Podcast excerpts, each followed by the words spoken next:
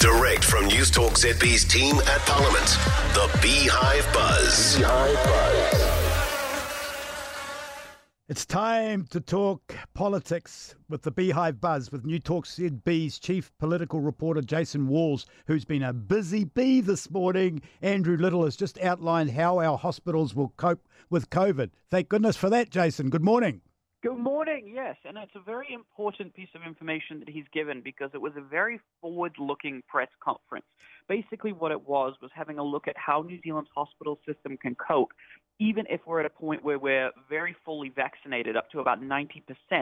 And despite the fact that our vaccination level is expected to be at about that level, we can still expect a lot of COVID cases within New Zealand. There's numbers being thrown around of about 5,000 cases um, per week in some areas in north um, in the northern area of the country, which seems a lot. But Andrew Little was at pains to point out that if you've got the vaccine and if you're double jabbed, it's not going to be as bad as it would be if you weren't.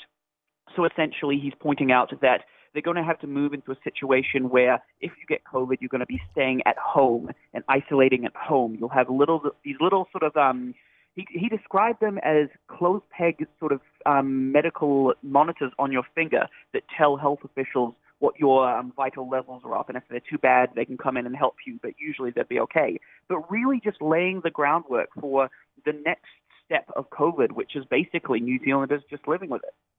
I can't quite get my head around this. So they're going to let you, if you've got COVID, they'll let you self isolate at home. Yes.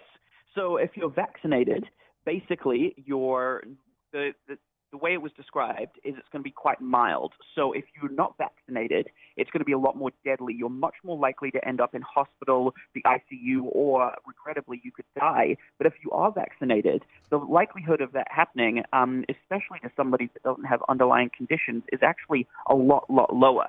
So they were able to keep you at home as long as you do stay isolated and do adhere to the conditions, because otherwise our hospitals just wouldn't be able to cope.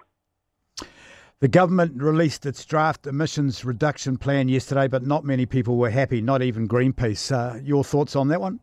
Well, my thoughts are Greenpeace are never happy. They're one of those organizations that live and breathe from controversy. So even if something good happens in the green space, they're always pushing for a little bit more. But I guess that's how it works with these sort of advocacy organizations. So what's happened is after many, many years, um, four years after taking office, two years of passing after passing the Zero Carbon Act, and four months after receiving the Climate Change Commission's final advice, the government finally came out with a, um, their consultation document for the next steps.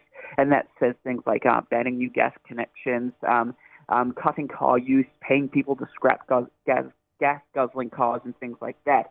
So these things aren't set in stone yet. They're going to be consult, consultated, or consultated is not a word. They're going to be consulted on um, for the coming months, um, uh, weeks and months, sorry um, so people can have a little bit of feedback as to what they want to see, and then the government will start to make some laws subsequently. So it's a pretty significant piece of um, of work, and the government's now inviting New Zealanders to have a have a hoon of that. Can I throw in a question that that that, uh, that that's just occurred to me? It's the 25th year of in 25th year of anniversary of MMP. Was there much kerfuffle around Parliament? Was was there much of a buzz around about that? Well, there wasn't actually, and the reason for that is it's a recess week, and so um, MPs and um, ministers, well, there's some ministers here, but they're doing all important COVID stuff. But there's not really anyone around. But we have seen a few people make um, social media posts about it. Um, a, well, not colleague, a rival rival of mine, Henry Cooke for Stuff, did a brilliant piece about looking at the 25 years um, of MMP, and he talked to a number of ex-prime ministers. So there's a number of there's buzz from journalists, especially in the, the press gallery, but because um, MPs are out around the country, there hasn't really been as much from them. Ah, okay. Yeah, I thought there might be some people wearing party hats, especially uh, someone from ACT. I thought they would be wearing party hats around, but they're not there, so that's fine. Finally, the big political news this morning is the latest poll from Talbot Mills research that has ACT just six points behind National. Yeah, Seymour is catching up. well, if uh, the ACT party members weren't wearing um, party hats for the 25 years of MMP, they'll be wearing one for this poll because it shows them at 16%. And that's just, as you said, six points behind National. So it's a great result for ACT. And ACT um, leader David Seymour is well above um, Judith Collins, the preferred prime minister. He's sitting at 16 points. Um, Collins is sitting at just nine. Uh, Jacinda Ardern is like at two, three hundred percent or something like that. So she's very, very popular still. The the from this poll, we're basically looking at ACT versus National. Now, on the one hand, because it's MMP, the two would go together, and it means that they're quite well, not quite strong, but they're stronger together than they are um, alone, of course. But it's got to be said. I mean, it's not a good result for National again, and we're expecting another poll later this afternoon, the Curia poll, um, which has been commissioned by the Taxpayers Union. So we'll be looking with interest to see if that shows the same trajectory for ACT that we've been seeing. I mean, I would it probably will because we've just seen ACT in poll after poll after poll continuing to climb, um, while they're basically eating national support who've been going in the opposite direction. Wonder how Judith Collins is feeling right this second. Oh, right this second. I could. I, I, I'll send her a text and ask her. How about that? Yeah, well, I, I noticed that you had a pretty good relationship with her when she came in the studio. You were smiling and talking and chatting to her. You obviously got, you know, you're obviously like besties. I'm a smiley and talky person to everyone, Nick, including you. Oh, I, I do with oh. all politicians. Oh. it doesn't oh. matter where they're from. how long? How long has she got?